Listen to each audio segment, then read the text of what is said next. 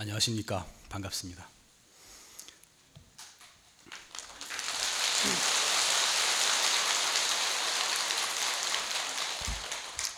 그동안 꽃샘 추위라 법회 날도 추우면 어떡하나 걱정을 했는데 오늘 그래도 날씨가 포근해서 참 다행입니다. 어쨌거나 많이들 나오셔서 저의 말씀을 듣고 한 분이라도 더 부처님 법에 신심을 내신다면 저로서는 큰 기쁨이겠습니다. 오늘은 어, 불조 법맥에 대해서 부처님으로부터 내려오는 법맥에 대해서 이야기를 하겠습니다. 그 부처님께서 영취산에서 주로 설법을 하셨는데 지금 우리나라 통도사를 가면은 영축산이라고 그러죠. 영취산. 그것이 원래 부처님이 설법하시던 영취산에서 따온 겁니다. 네, 부처님께서 영취산에서 인천의 인간과 천상의 백만억 대중을 모아놓고 법문을 하셨다고 했습니다. 수도 없는 대중을 모아놓고 인간만이 아니라 천상의 천신이나 수많은 대중들을 모아놓고 설법을 하셨습니다. 그때 법문을 하셨는데 그날따라 한마디 말씀도 하지 않으시고 연꽃을 들어서 대중 앞에 보이셨어요. 연꽃이 없는데 이렇게 폼을 잡으면 연꽃을 들어서 이렇게 대중한테 보이셨어요. 지금 원장 스님 법상에 오르실 때 보면은 주장자를 두셔가지고 이렇게 보이십니다. 다들 보셨죠? 보십니다. 네, 이 주장자가 이 선사 스님들의 법구로서 사용이 되면서부터는 선사 스님들은 이 주장자를 들여서 보였습니다. 전통적으로 이렇게 내려왔는데 그 연원이 올라가면 우리 부처님께서 연꽃을 드신 때부터 유래하는 것입니다. 부처님이 연꽃을 들어서 보이시니까 그 수많은 대중들 중에서 단 한 사람도 아무도 그 뜻을 알지 못했다 그랬습니다. 아무도 그 뜻을 알지 못했어요. 평소에는 부처님이 말씀을 엄청 많이 하셨는데 8만 대장경이 8만 대장경 얼마나 말씀을 많이 하셨으면 말씀을 많이 하셨는데 그날따라 한마디 말씀도 안 하시고 연꽃을 들어서 보이시니까 다들 아무도 알지 못했다고 했습니다. 그런데 부처님의 상수제자인 가섭존자가 홀로 그 뜻을 알아듣고 빙글에 미소를 지었습니다. 그래서 부처님께서 말씀하시기를 나에게 정법 안장과 열반 묘심이 있으니 정법을 보는 바른 눈과 열반의 깨달음이 묘한 마음이 있으니 이를 가섭에게 전하노라 그렇게 하셨어요. 이것을 여러분 학교 다닐 때 배웠을 텐데 염화 미소라 그러죠. 염화 꽃을 드니까 미소를 지었다라고 말하는 것입니다. 이것이 부처님께서 최초로 가섭존자를 인가하신 것입니다. 이 그래서 가섭존자가 부처님의 대를 잇는 첫 번째 조사 제 1조가 되시는 것입니다. 조사라는 것은 마음을 깨달아서 부처님의 법을 잇는 이 선지식을 조사라고 하는 것입니다. 그래서 가섭존자가 처음으로 인가를 받았는데 이 깨달았다는 것이 우리가 겉만 보고 알 수 있는 것이 아닙니다. 얼굴을 얼굴이 잘생겼다고 깨친 분도 아니요. 목소리가 좋다고 그런 것도 아니고 뭐 머리가 좋고 학식이 많다고 그런 것도 아닙니다. 이 깨달음이라는 것은 완전히 마음의 상태입니다. 우주의 근본을 얼마나 바르게 보느냐. 내 마음이 얼마나 평화로우냐, 내 마음이 얼마나 자유로우냐 하는 이 마음의 주관적인 상태이기 때문에 겉모습으로는 아무도 판단할 수 없습니다. 이거 뭐 많은 사람이 모여가지고 다수결로 투표로 뽑을 수도 없는 겁니다. 그럼 어떻게 깨달은 사람을 아느냐? 깨달은 사람만이 깨달은 사람을 알아볼 수가 있는 겁니다. 그래서 깨달은 사람이 너는 깨달았다고 인정을 하는 것을 인가라고 하는 것입니다. 인가, 인가. 그래서 부처님이 첫 번째로 가섭존자를 인가하시고 가섭존자는 안한존자에게 안한존자는 상나와수에게 상나와수는 우바국다에게 이렇게 법의 등불이 부처님의 법의 등불이 대를 이어서 대대로 이렇게 내려오게 되는 것입니다. 그래서 10, 12대에 대승기실론을 지은 마명보살이 출연하시고 14대쯤 되면은 대승불교의 아버지라고 불리우는 대승불교를 완전히 일으킨 용수보살이라고 출연합니다. 여러분 화엄경 약창계 보면은 대방광불 화엄경 용수보살 약창계 이렇게 나가시고 들어보셨을 거예요. 근데 이제 용수보살에 의해서 이 대승불교가 완전히 일어납니다.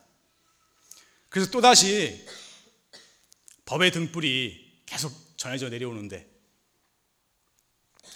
15대, 16대 계속 내려가다가 28대에 이르러 불교 역사의 일대 전환을 이루는 분이 출연합니다. 28대가 누군지 아세요?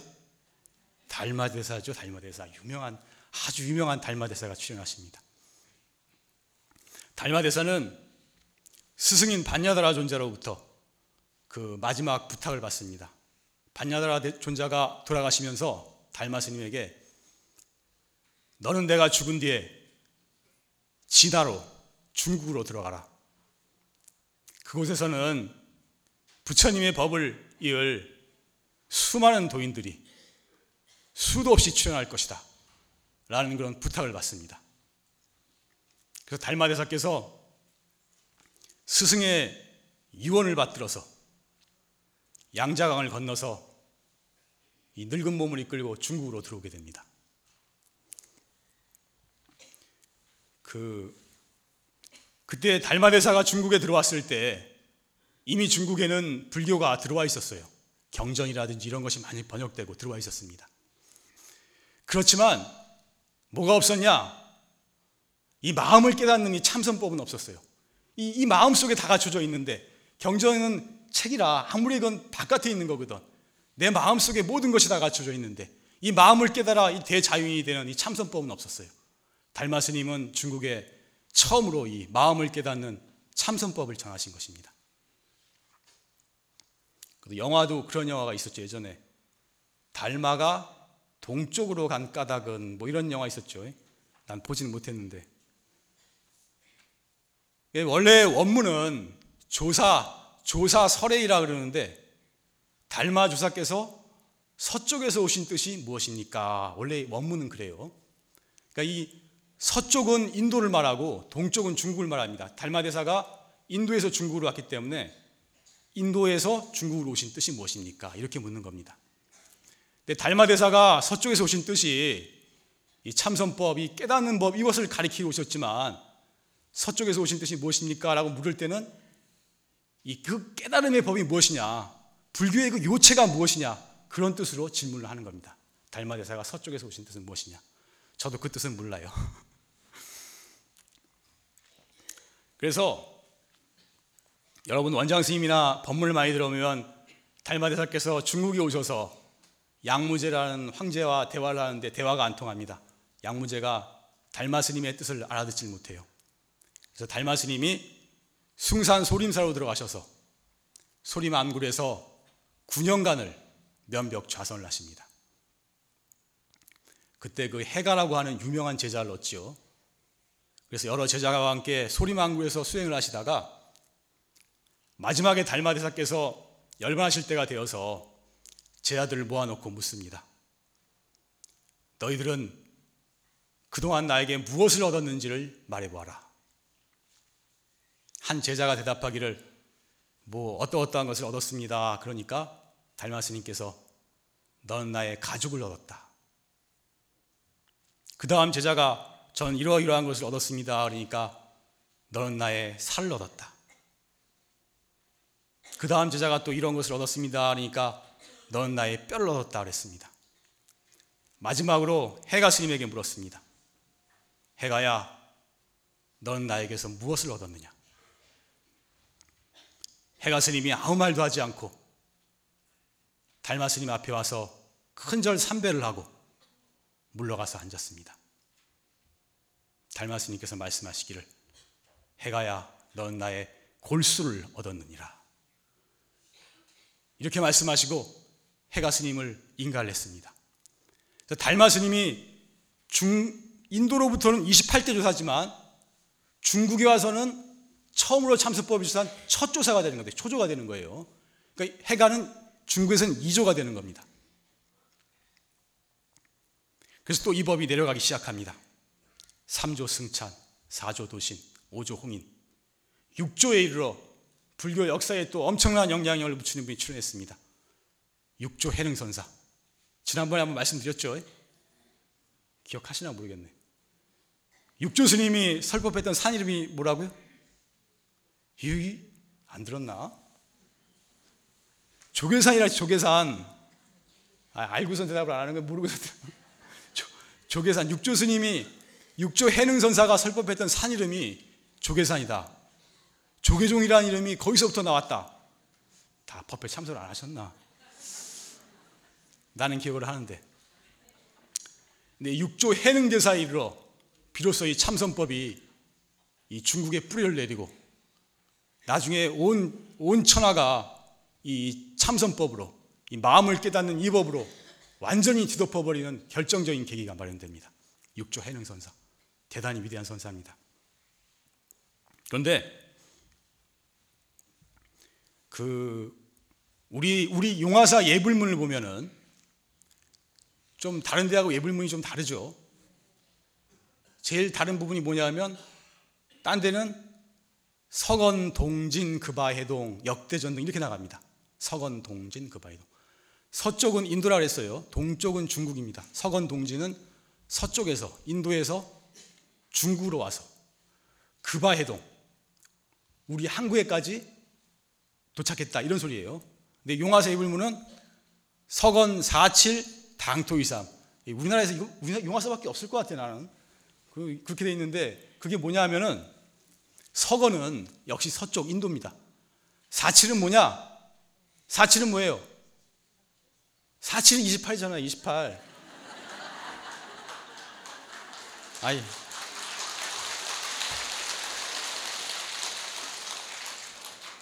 4치는 28이에요. 예?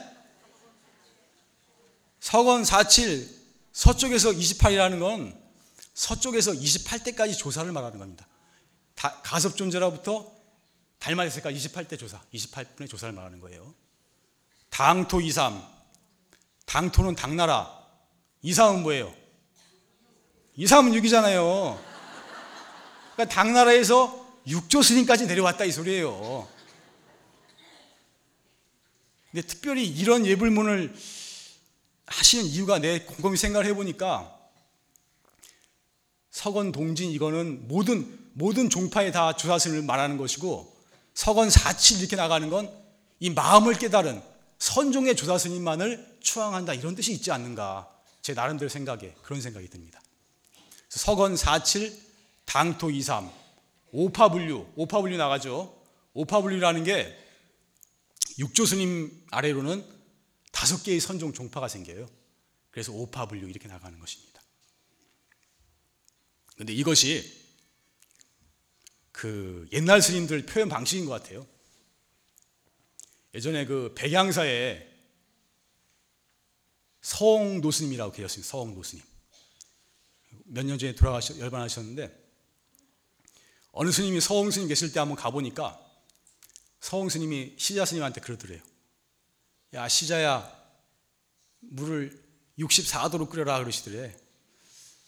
아, 물을 끓이려면 100도로 끓여야지. 왜 64도일까? 알고 보니까 뭐? 88이 64거든. 88 끓이라 이 소리야. 88 끓이라. 88 끓이라.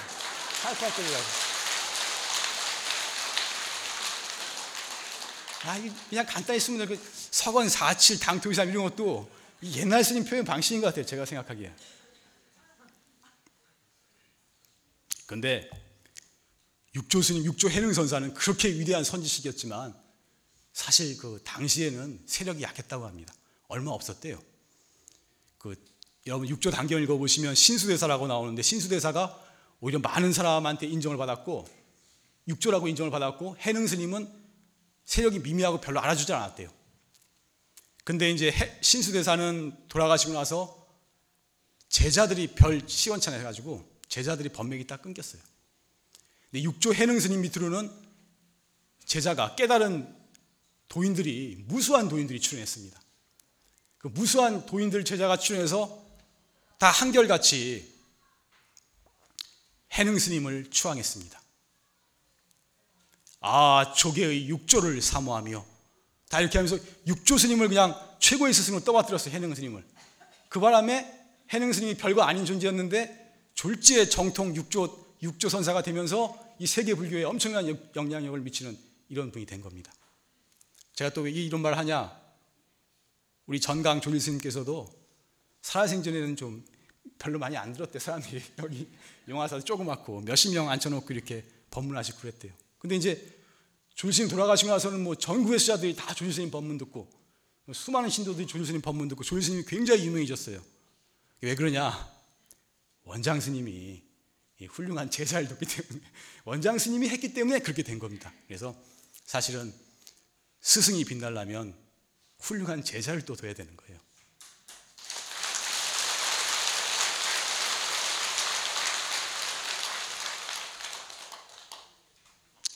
그러면 이제 부처님으로부터 이어오는 법맥이 과연 우리나라에는 어떻게 들어오냐 이걸 설명을 해야 되는데 우리나라는 고려 때 태고 보호국사라고 태고 보호국사라는 스님이 계셨습니다. 그 스님께서 20년간을 열심히 정진하셔가지고 37살 때 아주 깊은 산매에 들었어요. 그래서 38살 봄에 화두를 타파하고 확철대오를 했습니다. 그래서 깨치고 보니까 당시 우리나라에서는 자기를 인정해 줄 사람이 없었어요. 태고 보호국사가 중국으로 건너갑니다. 중국으로 건너가서 그 당시 중국에서 육조 스님으로부터 이어져 내려오는 법맥을 계승한 스님이 계셨는데 서곡 청공화상이라는 분이 계세요. 서곡 청공화상. 좀 어려 낯선 이름이지만 서곡 청공 스님이라는 스님이 계셨는데 그 스님한테 인가를 받아요. 그때 그 조사 스님께서 인가를 하시면서 불법이 동방으로 가는구나 하고 인가를 하셨어요. 그리고 자, 당신의 가사, 이 가사와 주장자, 주장자를 태국 보호국사한테 주면서 그대는 이, 이 부처님 법을 이어가서 대대로 끊어지지 않게 하라 이렇게 부탁을 했습니다. 그래서 태고 스님이 부처님으로부터 내려오는 법을 받아서 한국으로 들어옵니다. 그 태고 스님은 부처님으로부터 57대 조사가 됩니다. 57대. 57대. 그래서 또이 법맥이 또 계속 내려가서 조선시대에 이르러 서산대사라고 아시죠? 서산대사. 서산대사가 또 나옵니다. 서산대사는 그 63대 조사가 됩니다. 63대 조사. 그래서 또 법맥이 내려옵니다. 오늘은 약간 법문이 좀 강의식이라 스님들 이름도 너무 많이 나오고 좀 지루할까봐 걱정인데 지루하지 않죠?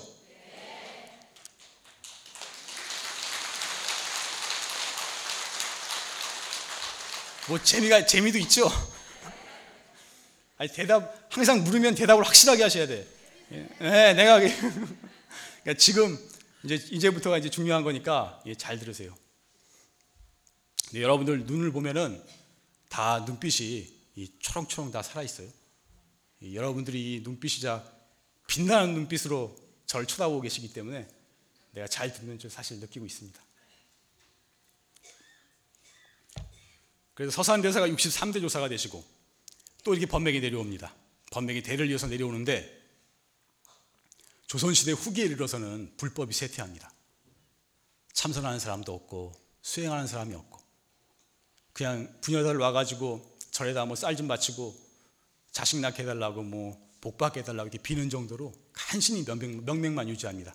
불교가 너무 억압을 받아가지고 그래서 수행의 맥이 거의 끊어진 상태였는데 그때 한국선의 중흥조, 한국의 달마라고 불리우는 대선지식이 이 조선 후기에 혜성처럼 등장합니다. 누구죠? 야, 많이 아시네. 경호 스님이, 경호 선사가 출연합니다. 경호 스님은 원래 대강사였어요. 경전에 아주 뛰어난 대강사였어요. 계룡산 동학사에서 전국에 많은 학인들을 모아놓고 강의를 하셨어요.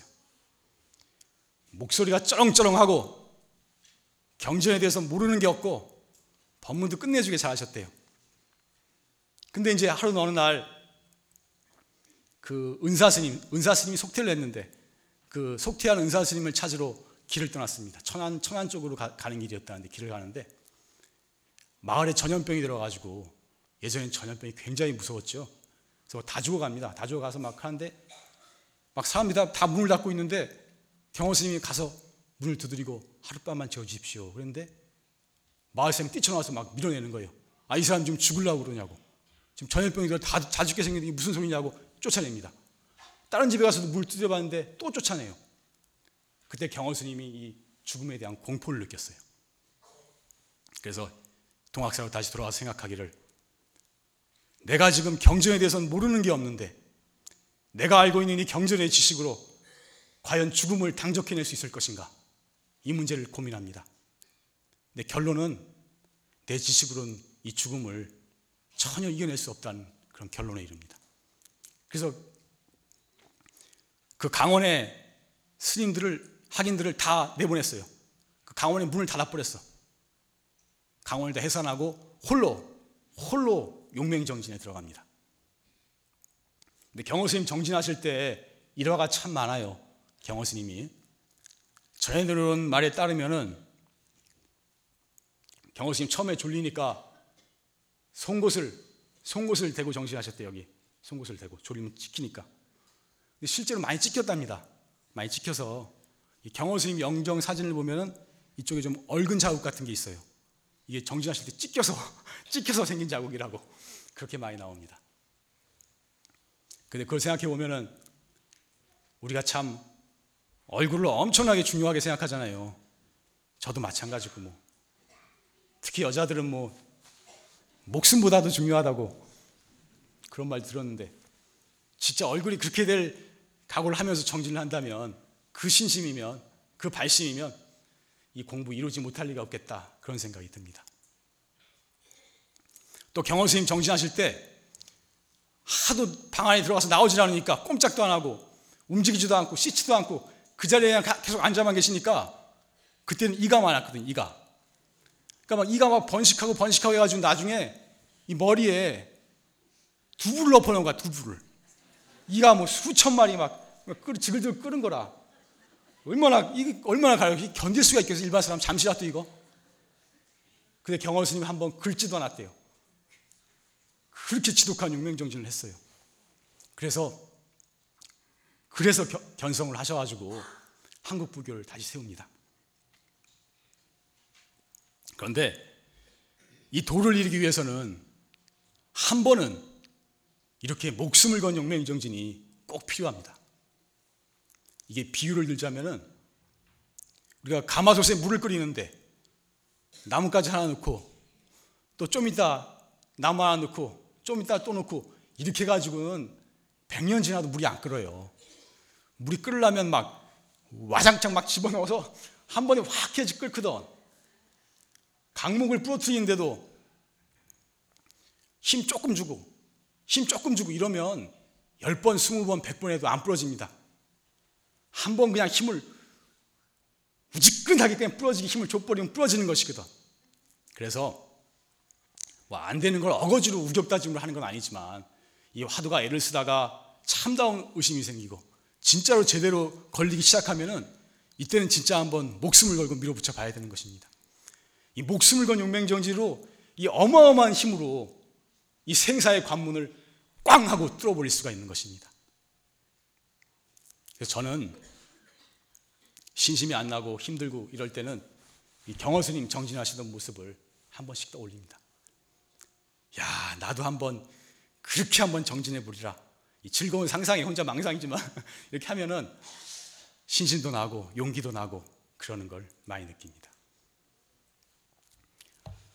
그래서 경허스님께서 곳곳에 선방을 세우고 참선법을 가리키고 제자들을 길러냄으로써 이 우리나라 지금 이렇게 많은 선방이 생기고 수자 참선하시는 수자 스님이 생기고 이렇게 참선법이 중하게 된 것입니다.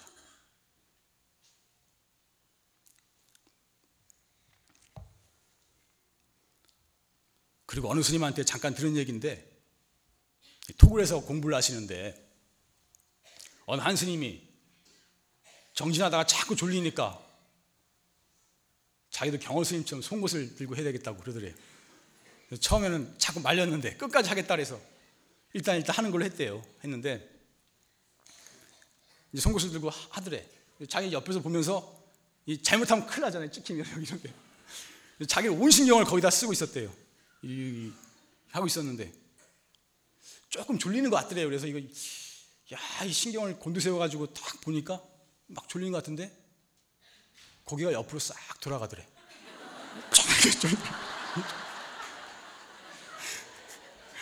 내가 내가 돌다가 딱 그러니까 우리가 졸아도 이게 다, 다 의식은 좀 있나 봐요.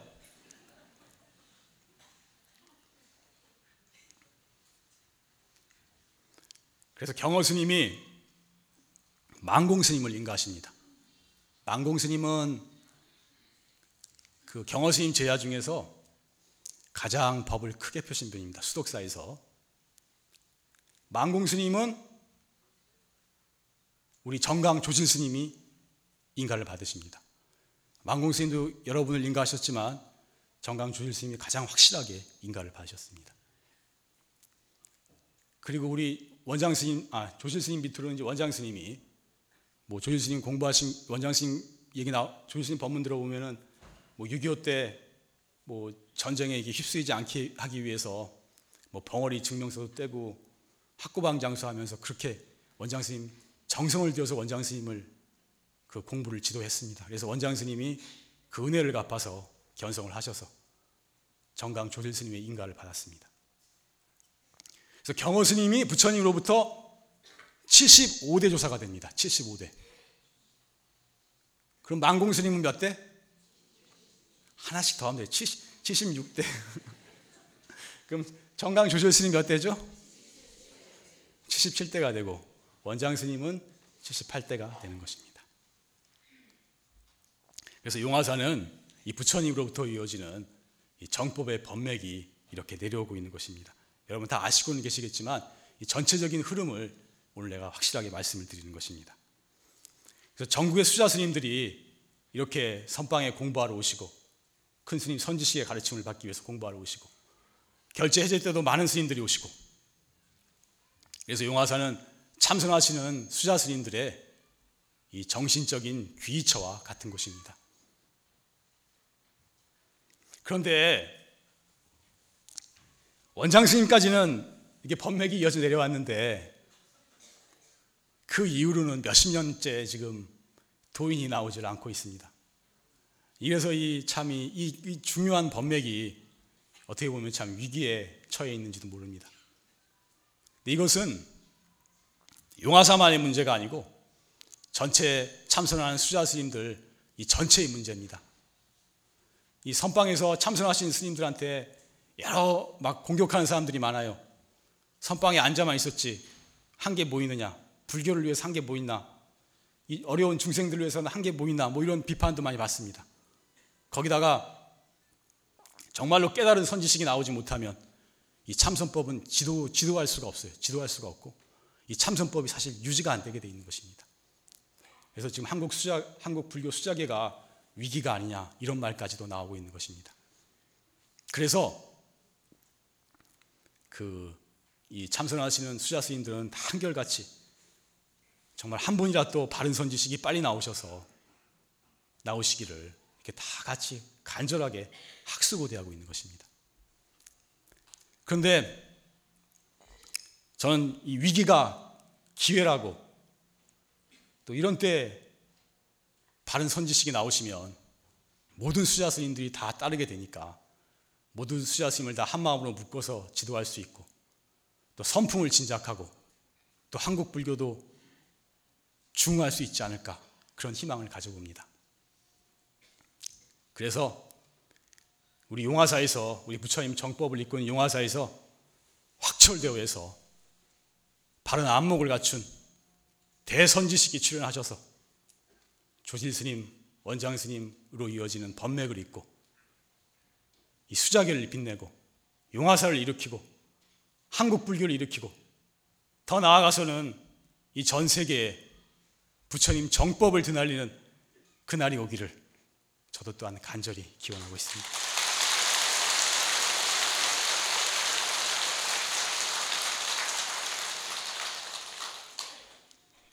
저는 이런 문제에 있어서 항상 좀 희망적으로 생각하는 경향이 있습니다.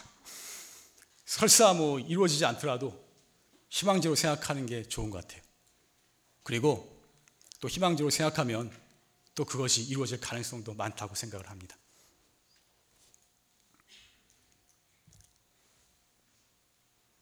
그래서 오늘은 용화사가 이 부처님으로부터 이어지는 정통 법맥을 잇는 정법 도량이라는 것을 말씀드렸습니다. 여러분들 다 알고 계시겠지만 그래서 우리가 이런 정법 도량에 인연이 돼서 공부하러 다니는 것을 우리 감사하게 생각해야 됩니다. 자랑스럽게 생각해야 됩니다. 제가 항상 항상 주장하는 것이지만 우리가 부처님 법 만난 거 감사하고 이 정법 도량에서 바른 법 만나서 이 공부하는 법 만난 거 감사하고 이걸 자랑스럽게 생각해서 자부심을 가지고 생활해야 됩니다. 아시겠죠?